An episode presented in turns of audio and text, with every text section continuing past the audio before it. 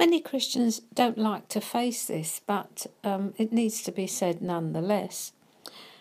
In the wake of the EU referendum and Britain's coming out, we need to be aware of what Satan's global plan is for mankind.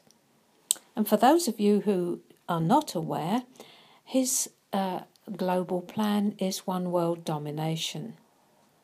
And so if he can get the nations to join together and then fail in their joining together, he's already got a conglomerate where he can bring his prince into to reign and to rule for a short time. The one I'm talking about, of course, is the Antichrist, the other than. And he will have his high priest, the prophet, the religious system. So we will have one world religious system, one world monetary system, and a one world government. Make no mistake, beloved, this is not just about a few nations getting together against a common foe or trying to make things work economically. Behind this is the arch planner himself, who still, despite everything, thinks he can overthrow God's reign and rule and judgment upon him.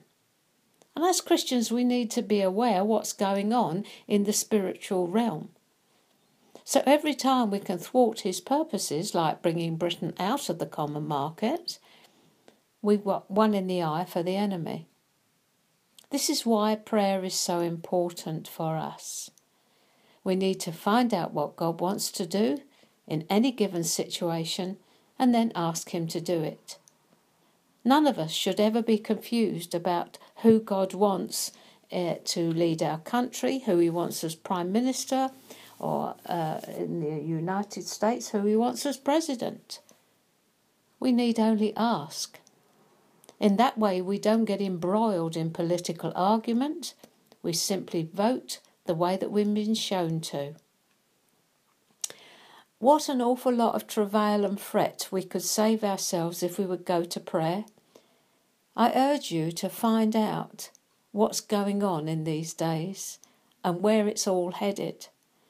Because as Jesus is raising up his bride, so there is a counterfeit being raised up by the enemy. And for a little while, the battle will be intense. But the outcome is not in question. The victory has already been won. If this whets your appetite for finding out more, I suggest you go into the website www.psalm131.com and have a look at the studies on the book of Revelation, which will be a revelation to some. There you will find special topics on Revelation, and you'll also find a verse-by-verse study going through the book. That will bring your heart to a place of peace and rest about what is going on economically and politically and worldwide, because our God, you know, is in control. God bless you.